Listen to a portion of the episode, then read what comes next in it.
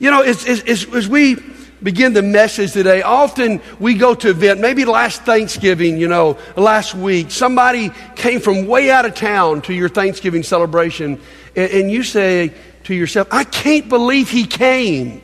I mean, they, they, drove all the way from Virginia to come and be with us. I know when my son Lincoln graduated from school a, year and a half ago, uh, we, we've been, at that point, we've been moved here for 18 years from Pensacola.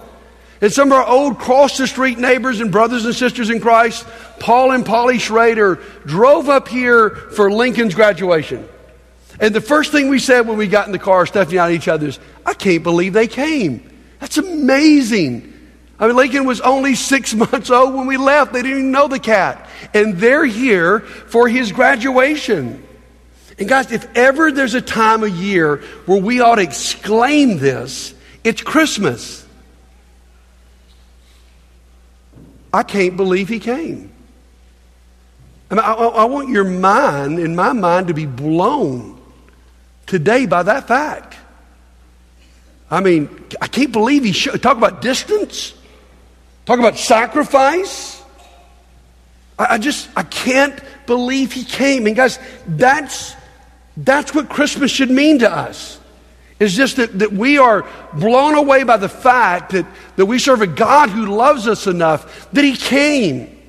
And that's why the key word in Christmas, found in Matthew chapter 1, is the word Emmanuel, which simply means God with us. Say that with me. Emmanuel, God with us. It's a great word. Now, here's what I want to do with you a few minutes today is that word has a history. It does not stand alone in Matthew chapter 1. It has a biblical history. And the word Emmanuel, God with us, and the words God with us is the number one promise in Scripture. And here's where it shows up it always shows up when people are afraid. When people are facing circumstances and challenges and loss in life that they don't know how to handle, then God makes this number one promise in Scripture. Hey, guys, I'm with you. Now, let's just, just look at the history a little bit. Now, the exact quotation in Matthew chapter 1 is found in Isaiah uh, chapter 7. And, and this is happening at a time when Judah is under siege. The northern kingdom has teamed up with Syria and is coming after Judah. And God makes this incredible promise that won't find its fulfillment until Matthew chapter 1, Isaiah chapter 7. Therefore, the Lord Himself will give you a sign. The virgin will conceive and give birth to a son, and you will call him Emmanuel. And then a couple chapters over, as the odds look overwhelming, God says in Isaiah 8, verse 10, Divide, he's talking to these heathen nations. Devise your strategy, but it will be thwarted. Purpose your plan, but it will not stand.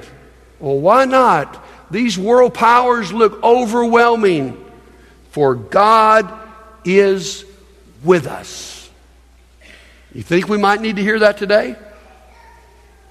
So it shows up when people are in trouble. It first shows up in the Garden of Eden after Adam and Eve have sinned.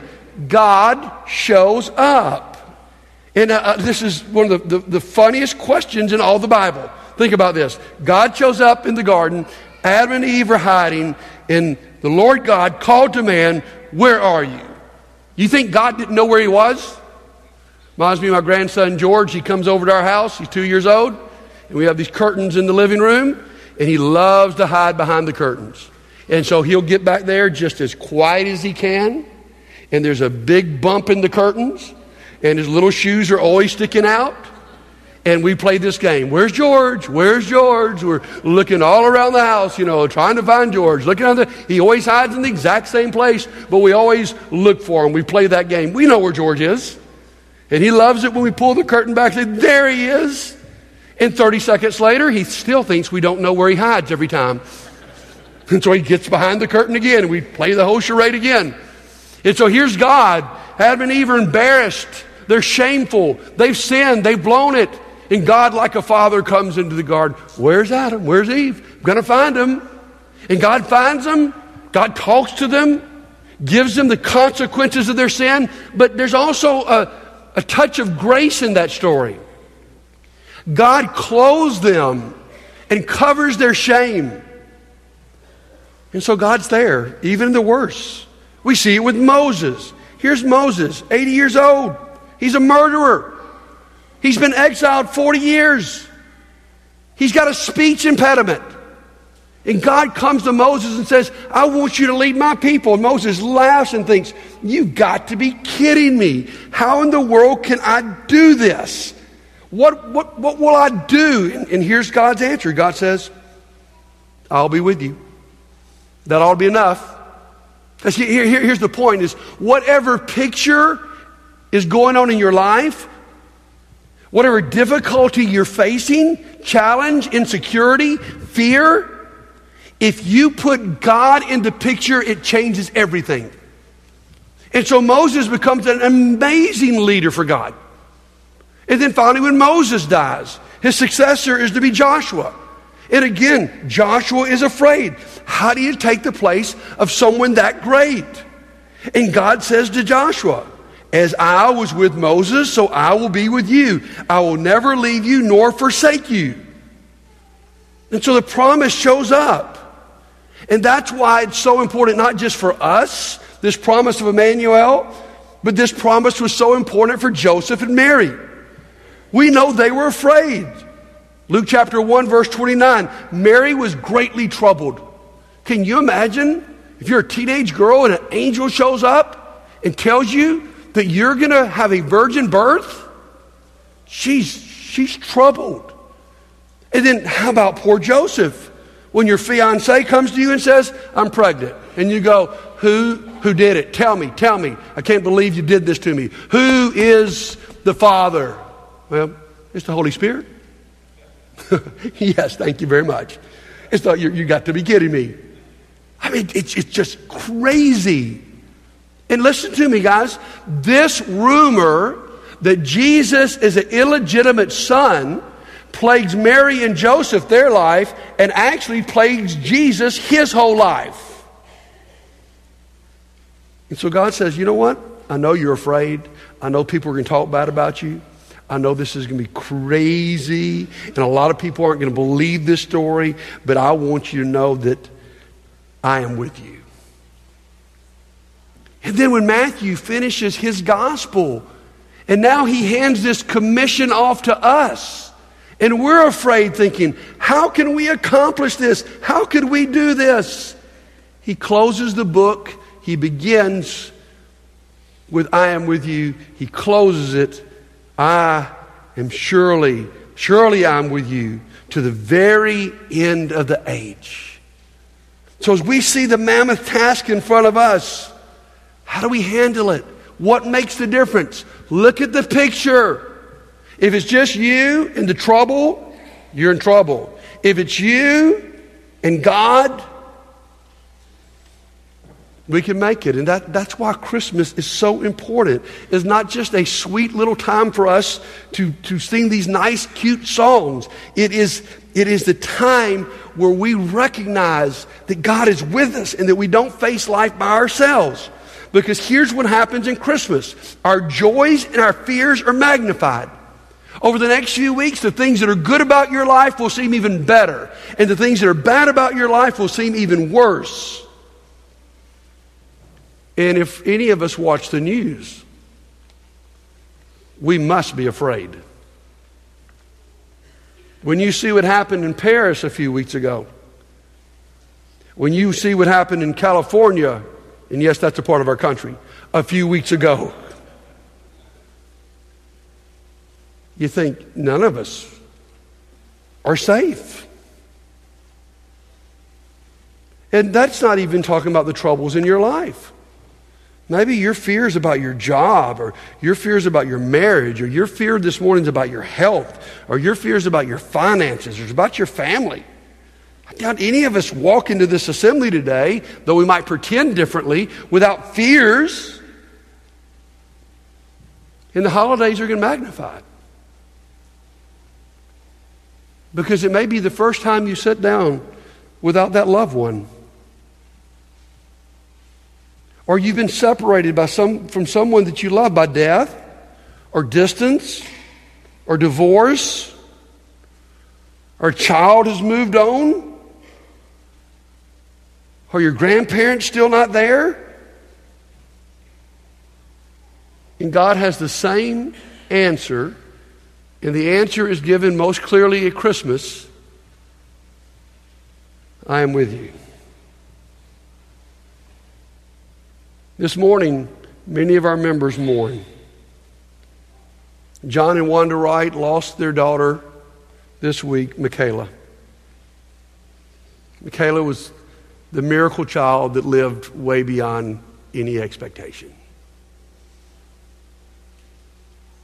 And what do we say to John and Wanda? And what does God say? I'm with you. I didn't change it, but it changes a lot. This morning, Shane Manning is facing life without his wife, Michelle, who passed away suddenly this week. Two children, Megan and Taylor, have lost their mother.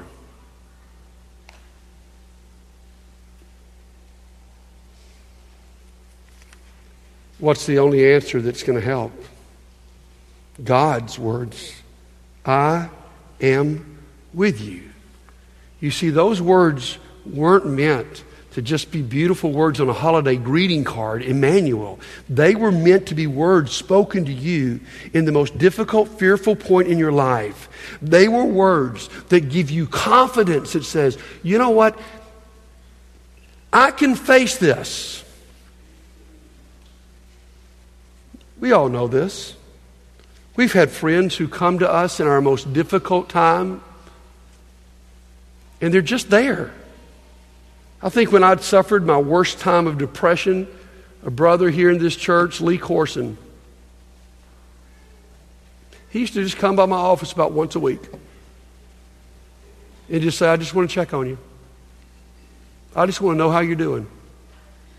Can we talk about it a minute? I, buddy, you, you know what? You're not by yourself. We, we, we've all had those people I have a great friend. Anytime I'm going through a difficult time or anytime he's going through a difficult time, the words we say to each other is, We will make this through this together. It is not that my problem is his problem or that his problem is actually my problem. They're actually very independent. But those words, it's not like, buddy, I know you're going to make it. No, the words are, we're going to make it. And my friends, can you imagine today that that's what Almighty God is saying? We're going to make it through this together. That gives you confidence, it gives you hope. I don't know what your problem or issue today, but the, the, the, the birth of Emmanuel changes everything about it. Here's an old, old poem that no one even knows the author, and here's how it goes. That night, when in the Judean skies the mystic was dispensed its light, a blind man moved in his sleep and dreamed that he had sight. That night, when the shepherds heard the song of angelic chorus near, a deaf man stirred in slumber's spell and dreamed that he could hear. That night, when the cattle stall slept child and mother cheek to jaw, a cripple turned his twisted limbs and dreamed that he was whole.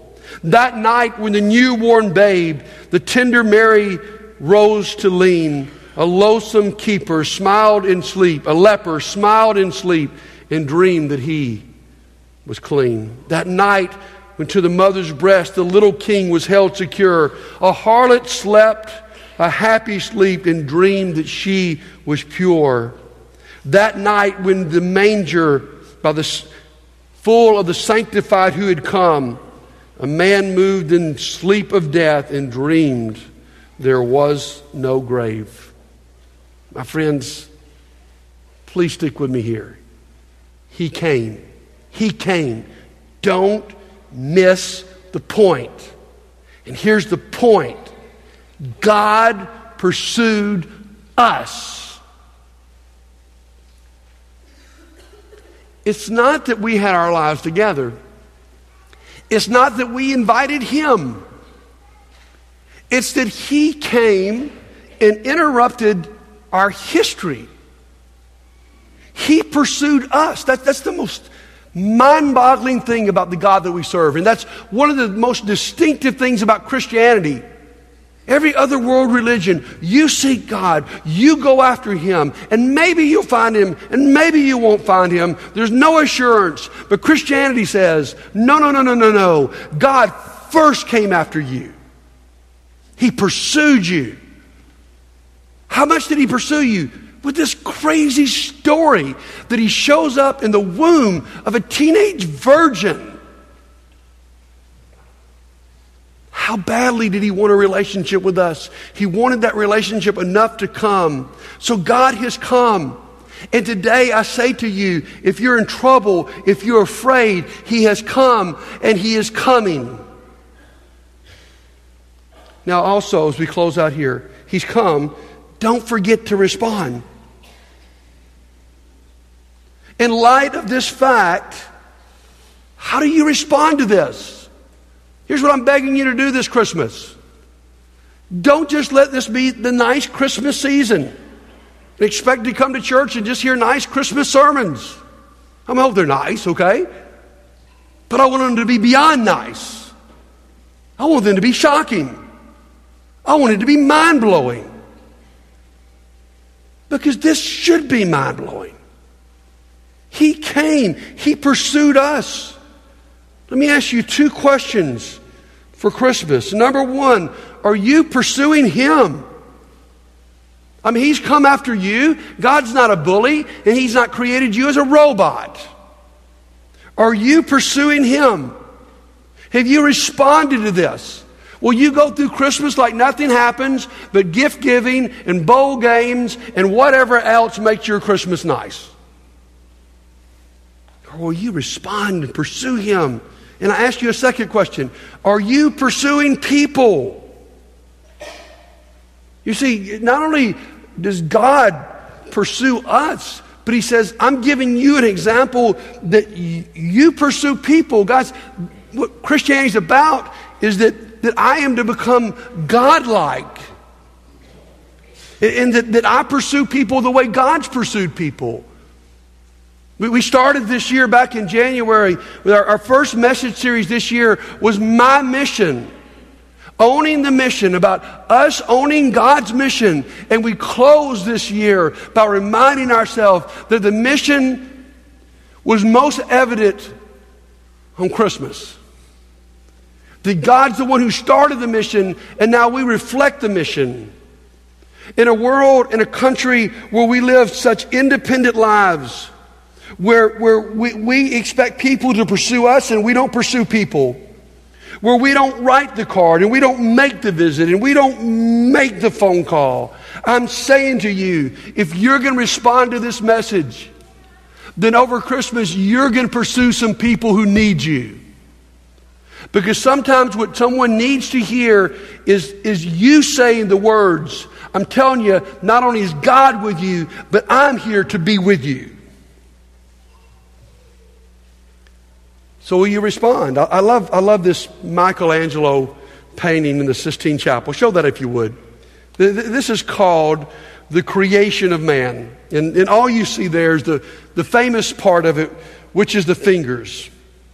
With God's finger straight out on the right and man's finger bent on the left. Now, you really don't get the whole picture there unless I showed you the whole picture. But if I showed you the whole picture, we would turn this into an R rated sermon, okay?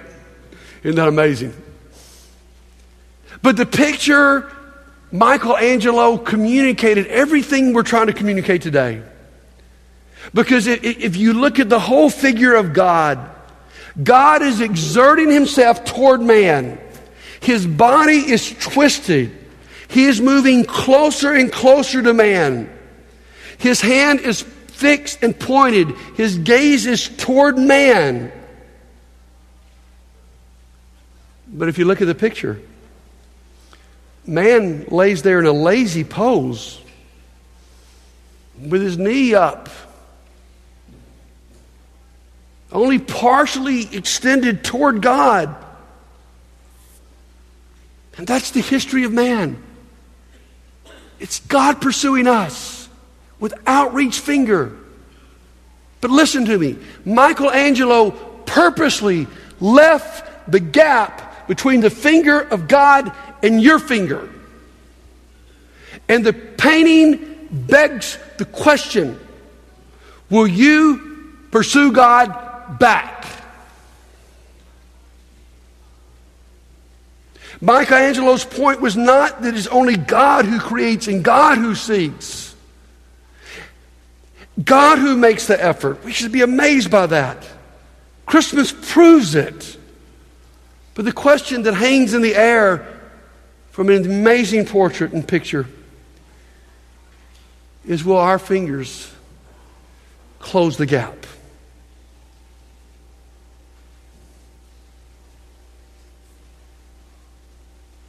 So I ask you this Christmas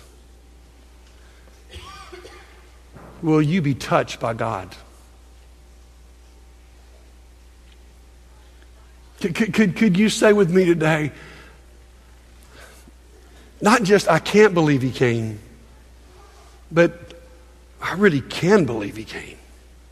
Because if you believe this, if you believe this Christmas story, if you believe there's a God who loves you this much, who pursues you, in this amazing way, how could you not respond? I think about the story I, I started with, with Paul and Polly Schrader. We, we probably really shouldn't have got in the car and said, I can't believe they came. They were not just our cross the street neighbors. I had the privilege of baptizing Paul. He's a retired Navy guy. They become best friends with us in many ways. They were surrogate grandparents for our children, our five and a half years in Pensacola. They were there at Lincoln's birth. They, and they have visited us about twice a year ever since we lived here. I, I shouldn't have said, I can't believe they came. Really and truly, I, I can believe they came. That's the kind of people they are. And when it comes to God, Here's my plea this morning believe it. Don't let this just this be a, a nice children's story for your children and grandchildren. Believe. I can believe. I can believe. He came. And this is a very practical message. God's saying, I know life might be tough. I know you're missing somebody. I know you're fearful. I know things are sort of crazy right now in your life and in the world. But we're going through this together. Would you stand with me? I want to read from Matthew chapter 1. I want to read the story. I want you to hear these words, and then we're going to sing the song, Emmanuel. Beautiful song. And if today you need to close that gap between you and God, if today you are touched by this amazing, crazy story that God came after you, you know what? You've been sitting there like a lump on a log, and you've not been pursuing God, and you've not been pursuing people like God has taught you to. And today you need the prayers of the church. Man, what better season than as we're reminded that He came, that we come to Him. Matthew chapter 1. This is how the birth of Jesus the Messiah came about. His mother Mary was pledged to be married to Joseph, but before they came together, she was found to be pregnant through the Holy Spirit because Joseph was Joseph, her husband, that's what they called engaged people then, was faithful to the law and yet did not want to pose her to public disgrace, expose her to public disgrace. He had in mind to divorce her quietly. You couldn't get out of an engagement easy in those days. You had to divorce him. But after he considered this, an angel of the Lord appeared to him in a dream and said, Joseph, son of David, do not be afraid to take Mary home as your wife because what is conceived in her is from the Holy Spirit. She will give birth to son, and you're going to give him the name Jesus because he will save his people from their sins. All this took place to fulfill what the Lord had said through the prophet. The virgin will conceive and give birth to a son, and they will call him Emmanuel, which means God with us. Do not be afraid. I'm with you. Let's sing together. You need to close that gap. Come while we're singing.